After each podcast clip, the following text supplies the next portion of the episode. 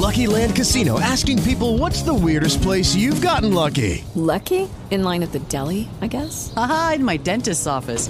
More than once, actually. Do I have to say? Yes, you do. In the car before my kids' PTA meeting. Really? Yes. Excuse me, what's the weirdest place you've gotten lucky? I never win and tell. Well, there you have it. You can get lucky anywhere playing at LuckyLandSlots.com. Play for free right now. Are you feeling lucky? No purchase necessary. Void where prohibited by law. 18 plus. Terms and conditions apply. See website for details. Blog Talk Radio.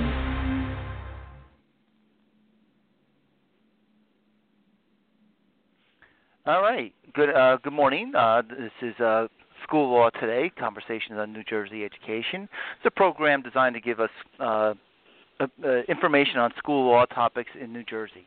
Uh, today's, I think, is very uh, apropos. It's called uh, The First Amendment Rights of Students. And joining me on this program, uh, let me just back up. If you want to participate, uh, you want to ask a question, you can go to our chat room. You have to register with Blog Talk Radio, but there is no fee for that. And you can just register and type in your question, and I'll get it on to our guest. Or if you want to call, you can call one three four seven nine eight nine eight nine zero four one three four seven nine eight nine eight nine zero four and just press one and Mike who's working our switchboard will get the topic to me and then I will call on you. Uh, as I said before, it's the First Amendment right of our students in our schools. Uh, with us to discuss that is uh, Will Donio, a partner with the law firm of Cooper Levenson. Uh, welcome, Will. Thank you, Ray. Glad to be here. Uh, Glad to have you. And Will, just tell us before I get started, just a little bit about how long you've been practicing school law and where Cooper Levenson is. Sure, Ray. So I've been practicing school law for 22 years after graduating from Columbia Law School. Uh, I started out in a small firm with my father and my sister in Hamilton, New Jersey, which is the blueberry capital of the world, uh, and where I reside. Um, my sister went on the bench. My father passed away, I moved over to Cooper Levenson. I've been chairing the education law department there for, oh my goodness, 14 years now.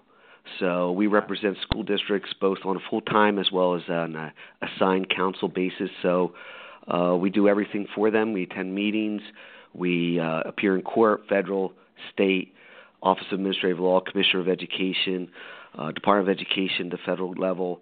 Uh, I've argued before every court in the state of New Jersey um, and every court in the federal system except the United States Supreme Court. So um, maybe really enjoy doing what we do. Yeah, well, maybe hopefully not actually, because I'd hate to be there and and on the wrong side of an issue. But uh, yeah, it's it's a really enjoyable practice, and uh, hopefully we can talk about some real world experiences that school districts face uh, today, especially in a very knotty issue with regards to balancing the rights of students, which you always want to make sure that you are ensuring uh, that their rights are protected, but also taking into account the rights of the other students in the classroom uh, or on the playing field or where have you uh, to have a and receive an education to which they're entitled. You know, uh, um, it's just my opinion, but I think maybe sometimes the freedom of speech is maybe our most cherished uh, uh, right. Uh, it's brought up all the time. I can say what I want to say, but there are some common, there are guidelines that it's not absolute, even for students or and other people. Um, where did I mean? Where's the framework for our, the guidelines that you as an attorney follow? I think it's the case going back to Tinker. If you want to explain that. Sure. So, uh, as you said, it's one of the most important rights guaranteed by our Constitution. Uh, is embodied in the First Amendment, is the freedom of speech. And uh, in the late 60s, a case, uh, Tinker v. Des Moines, came about with students who were wearing armbands in protest of the Vietnam War. Uh, this is generally considered when you're wearing something that expresses opinion, generally considered passive political speech, uh, insofar as you are not articulating, you're not demonstrating, but rather you are wearing something that is really you know subject to interpretation by whoever's viewing you. So, as passive political speech, uh, the students were uh, disciplined. They appealed that up to the United States Supreme Court, and the Supreme Court said no, they had the right to wear those armbands. And in fact, uh, one of the most quoted uh, opinions in school law is from the Tinker decision, where it's it can hardly be argued that either students or teachers said their constitutional rights to freedom of speech or expression at the schoolhouse gate. Now, even in that opinion, however, the Supreme Court recognized that's not without limits. That is, if a school district can demonstrate that there would be generally a material and substantial disruption uh, to the ability to deliver educational services to the other students, um, then maybe speech can be either uh, censored or students can be disciplined for it.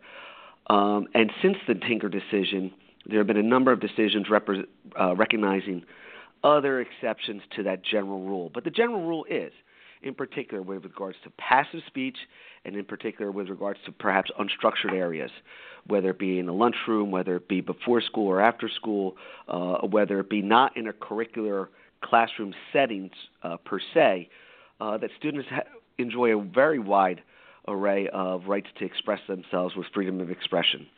So, uh, some of those exceptions that have developed from the United States Supreme Court, uh, first and foremost, is students uh, are not allowed to or can be uh, disciplined for engaging in lewd and obscene speech. Uh, that's the Fraser case that gets uh, refer- referred to often. In Fraser, a student was nominating another student for uh, the opportunity to uh, fill a position, and he used a very elaborate sexual metaphor in his speech uh, in nominating the student. And he was disciplined, and it made its way up to the Supreme Court. Interestingly enough, the speech itself, and the speech is reprinted in the Supreme Court's opinion, speech itself does not contain one of the seven dirty words you're not allowed to say, according to George Carlin, on uh, you know television. it does not it does not include anything scatological or uh, clearly uh, what we would consider to be pornographic or anything along those lines. It is a metaphor, and um, it makes its way up to the Supreme Court, and the Supreme Court says no, the school district could uh, could discipline the student for this. It was lewd, it was patently offensive, it met the definition of obscene. Now, the case is you know almost three decades old. I don't know if that would meet the definition of what we believe to be obscene nowadays, but it's very interesting. Uh, I I have the opportunity to teach at Rutgers Law School, uh, education law and practice, and uh, when we review that case, the students uh, my law students are always, you know, very surprised that this is what was considered obscene. But it was an elaborate sexual metaphor, and the court ultimately ruled that uh, disciplining the student in that matter uh, was uh, permissible. Um, yeah, then just want to go. Accept- go ahead.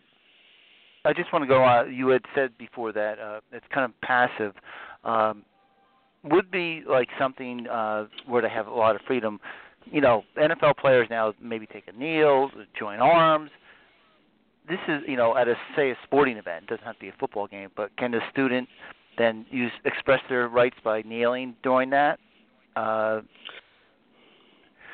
at that right. Event? So, so that, that that there's a lot of there's a lot of complexity in that question, and uh, first and foremost, let me put out there, you know, as as someone who, you know, is involved in the law, involved in constitutional issues, you know, in day to day, from the mundane to the, you know, very uh, extraordinary.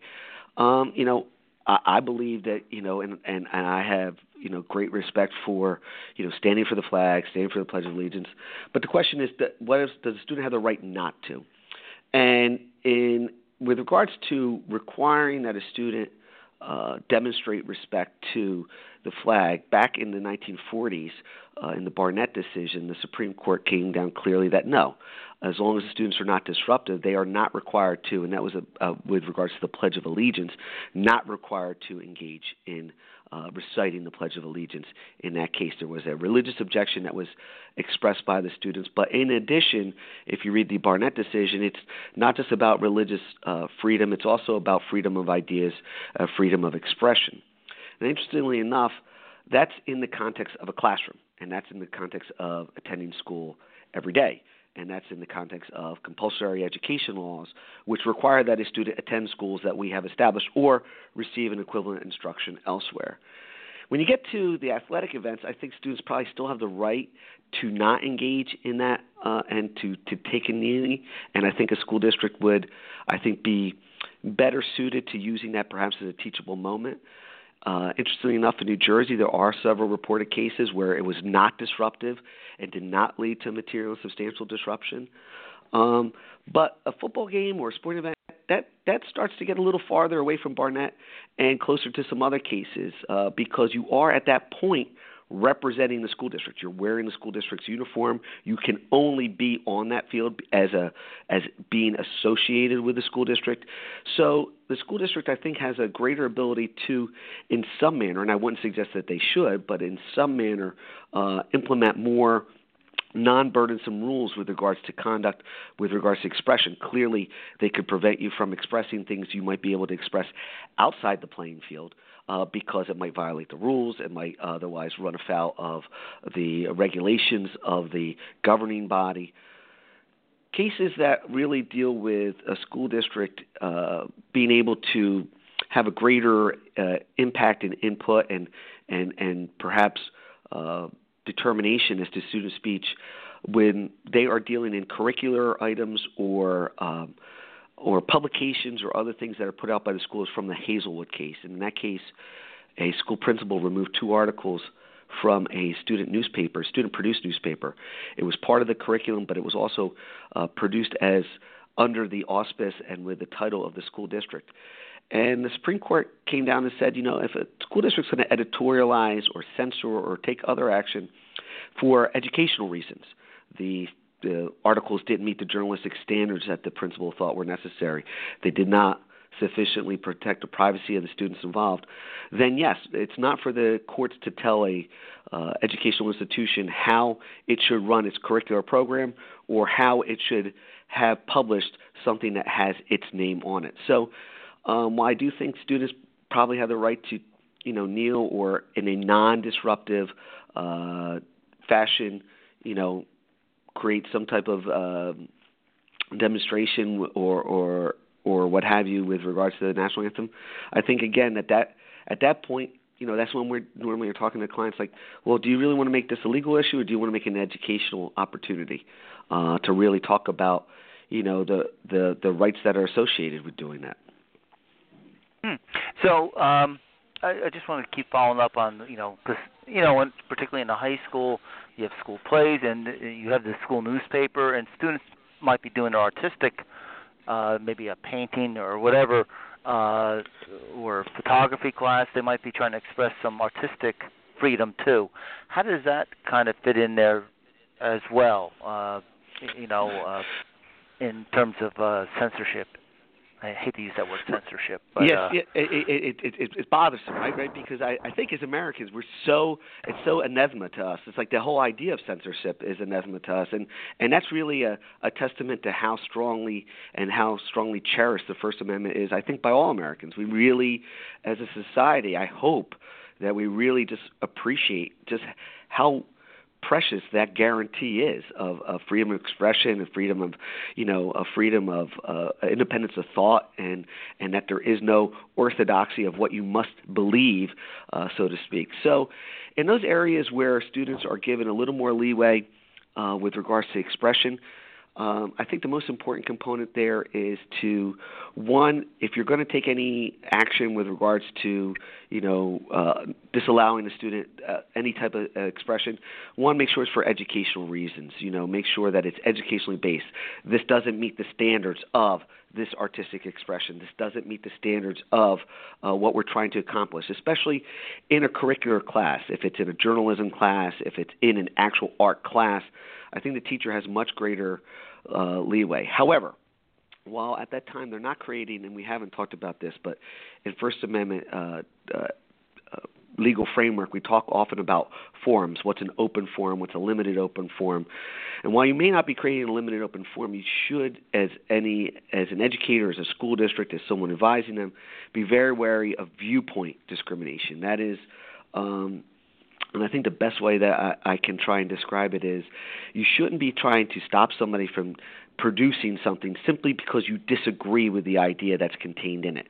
Uh, because if you would allow the opposite of that idea to to be presented, you are probably engaging in viewpoint discrimination. And the Supreme Court, I think, has said, uh, as murky as they've made some of the area of this law, they have said with great clarity, viewpoint discrimination is absolutely disallowed. You may not uh, discipline students. You may not uh, uh, censor speech based on its viewpoint if you're allowing speech on that same subject matter. So when it comes to plays, I think the school has the right to decide what play it's going to produce and not produce a play. Uh, our Third Circuit said that in a case uh, from many years ago called Seyfried versus Walton, um, has a right to editorialize within the license that it acquires of a play for age appropriateness. You know, uh, school districts can absolutely take into account the age of the students, the maturity level, the themes that are involved. Um, it just can't, like I said, generally engage in any type of viewpoint discrimination or use those types of things as a means to any other type of of censorship. Uh, Hazel uh, tells us that. Okay, mm-hmm. I just want to uh, just uh, I would just want to do a quick follow up on that one. But before I do, I just want to tell anyone who's listening uh, if they want to call or ask a question. I'm talking with Will Donio, partner in uh, Cooper Levenson Law Firm uh, in South Jersey. Just dial one three four seven nine eight nine eight nine zero four and press one, and that'll let us know that you have a question. Or you can just type the question in the chat room, and I'll pass it on to Will. Uh, you were talking about the viewpoint. I think recently, um, I think it was last year, uh, uh, in the yearbook, someone had a, a student had a Trump T-shirt on, and they kind of censored it out of the yearbook. Uh, would that be a case where that maybe the school district? And I think this was done if I remember correctly it was more done by the advisor. I don't know if that had you know was their decision. Uh, is that a example of maybe censoring someone's viewpoint?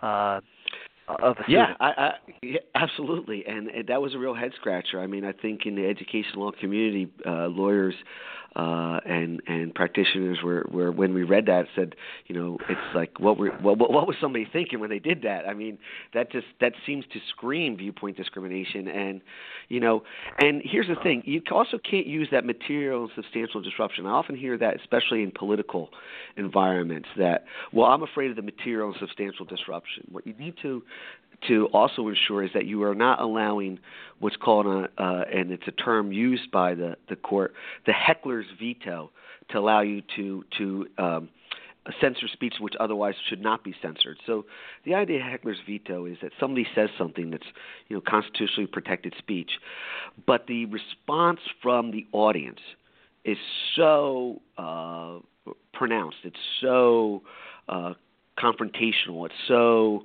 argumentative or, or, or disruptive that not the speech, but the response makes you say, you know what, maybe I want to stop this person from quote unquote provoking others. And that happens a lot in the mm. political context. And that actually is absolutely impermissible. And we see that, you know, you see that happening, I think, on college campuses, and uh, there's been some very highly reported ones. Speakers are being invited, and people go to disrupt the speaker. And I think the Supreme Court has said, and I think they said it pretty loudly and clearly, and I'm surprised that it hasn't gotten more prominence, that that's not okay. It's not okay to stop a speaker because of the reaction that the audience might have it. Rather, the obligation is to protect the speaker and their constitutionally protected speech because otherwise you're just letting the heckler veto that idea. And that's where that term comes from.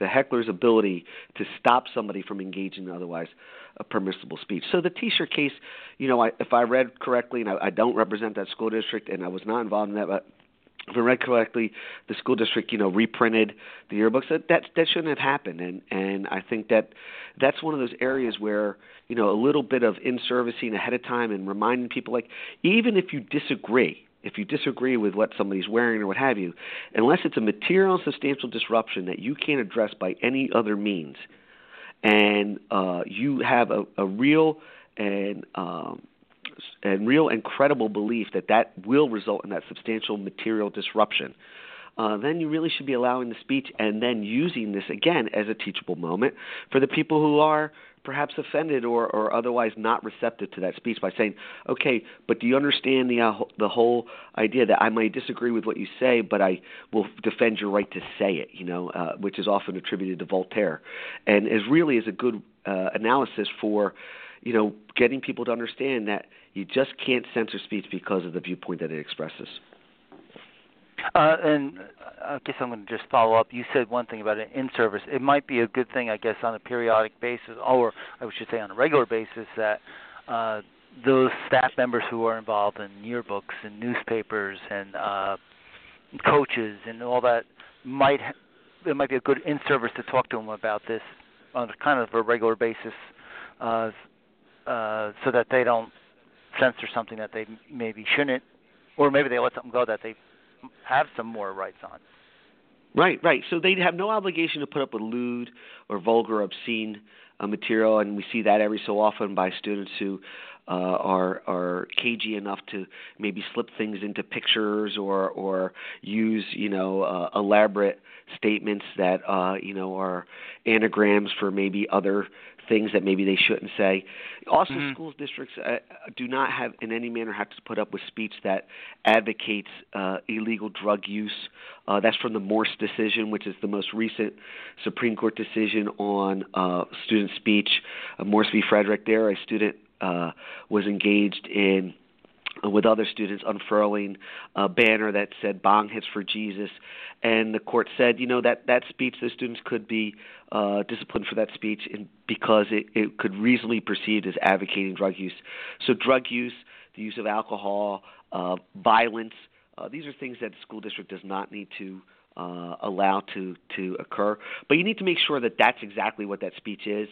Uh, our our uh, Third Circuit in the most recent case, BH versus Easton, regarding uh, bracelets that were I heart and the word boobies, you know, really set up a framework of, you know, lewd, obscene, or other speech which uh, is clearly lewd or obscene may be categorically uh, uh, disallowed, but ambiguous speech. If you really can't make out what it is, if it can be considered to advocate for uh, political or or other uh, um, charitable or other uh, positive uh, types of uh, messages, you really need to do an analysis. And you know, lewd and obscene, you really need to drill down to is it truly lewd or obscene? Because uh, one of the things in the in the the I Heart Boobies case is uh, in sending out the uh, the communication that these bracelets were going to be allowed, disallowed. The, the district itself used the term boobies, and I think the court took them a little bit to task on. You know, it's really very hard for you to justify uh, to us that this word is obscene if you're using it in the memo you send out to the families and students oh. about not using this word. So, you know, you, you really have to be very aware. I mean, at the very beginning of these an- analysis, it's important, I think, for school districts to maybe bring in some assistance and not just, you know, step back, see whether there is disruption, not just whether there's disruption to having to evaluate it or what have you. That being said, school districts don't have to put up, like I said, with lewd, obscene speech or speech that is, you know, advocating violence or, uh, you know, the use of illegal substances. You know, Will, we've been talking about things that go on in the school or at school events and things. Uh, probably maybe the biggest change I've seen in education and, and freedom, all these things is the social advent of social media and that things are posted uh, online. Uh, so if a student uh, at home uh, is posting something about, say, a teacher. I've heard of students even uh, kind of creating a false page for a staff member. Is there a line that they can cross, or uh, is it just complete freedom of speech because they're at home and they're just talking about things uh, not at school? So for the school district to get involved, generally the school district has to be involved. And what I mean by that is it has to somehow make its way to the school district, not by being brought in by the administration, but independently make its way into the school district and cause a disruption or otherwise interfere with the school day, such that the other students are having their right to an education interfered. Um, and that's that's a good way of always thinking about that disruption. I use that word all the time when I in-service staff. I said one of the most important parts is disruption, disruption, disruption, disruption, and uh, because generally we as a society, and this is again uh, obviously very much of a shorthand, our rights only extend until this part where we start infringing on the rights of others. And that's what that term material and substantial disruption means. You talk about the students who did the fake My, uh, MySpace pages, uh, and these are two cases out of Pennsylvania uh, that went made their way to the Third Circuit, Layshock and JS versus Blue Mountain.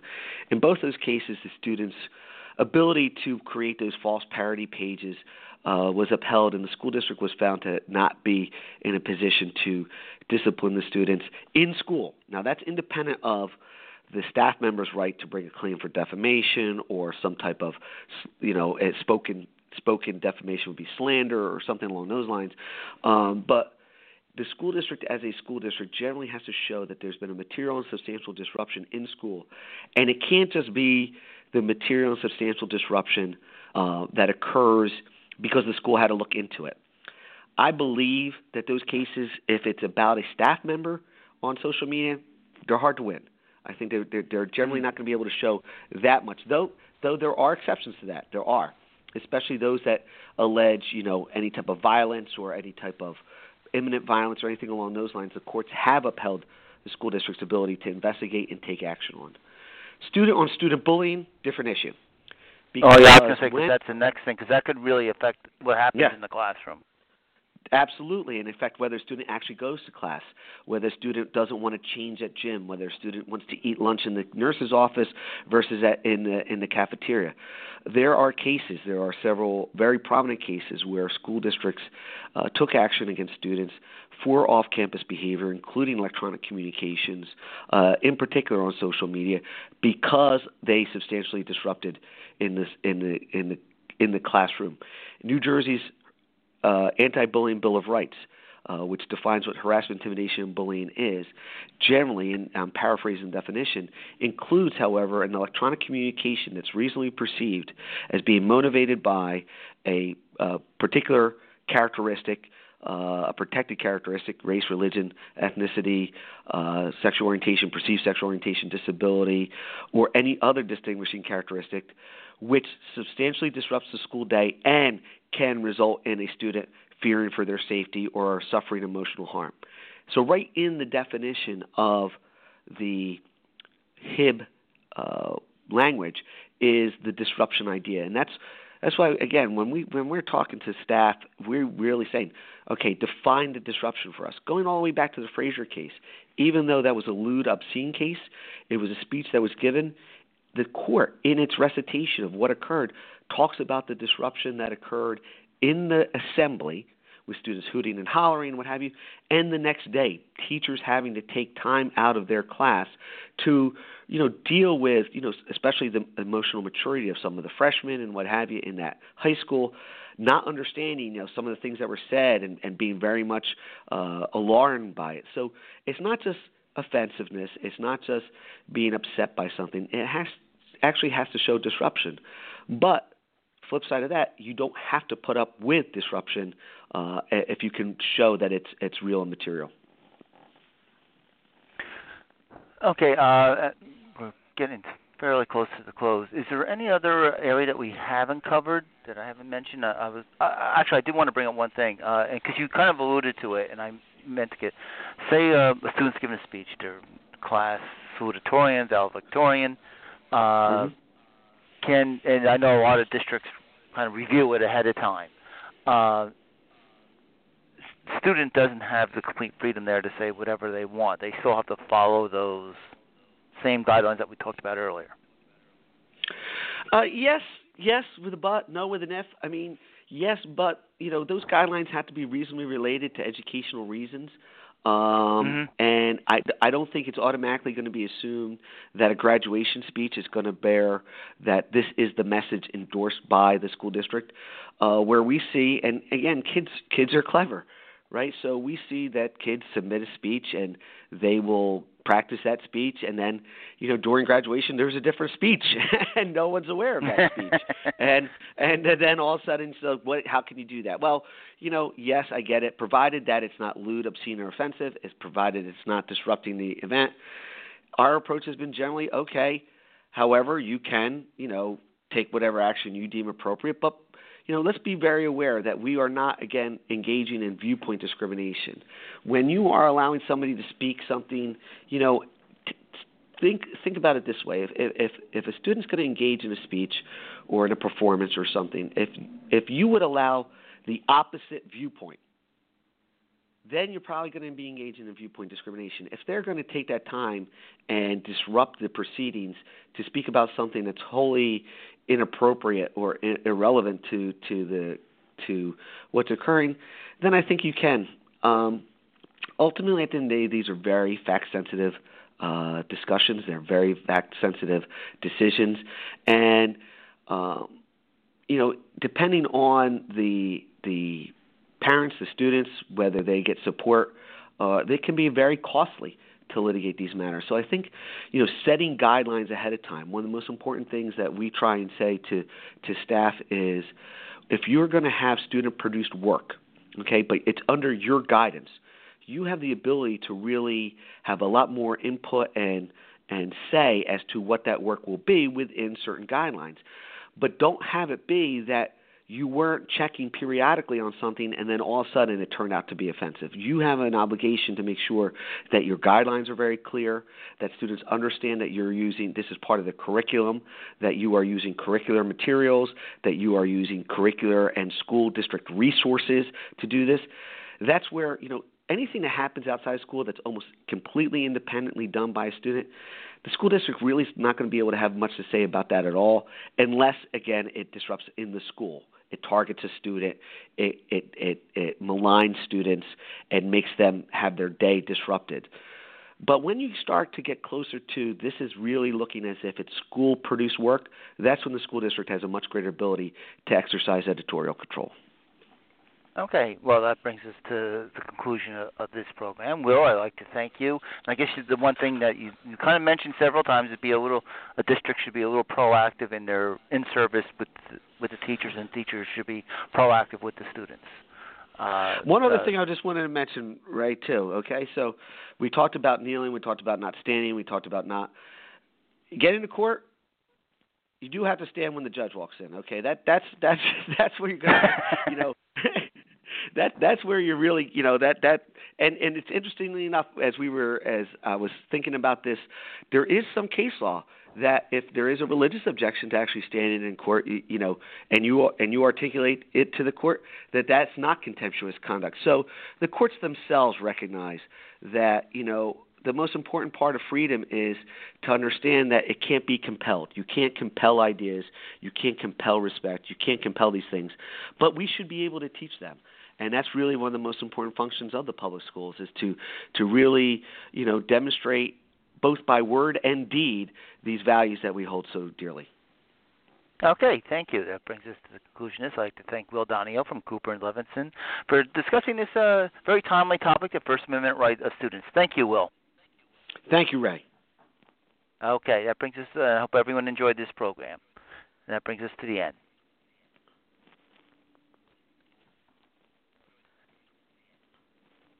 Lucky Land Casino asking people what's the weirdest place you've gotten lucky? Lucky? In line at the deli, I guess? Aha, in my dentist's office.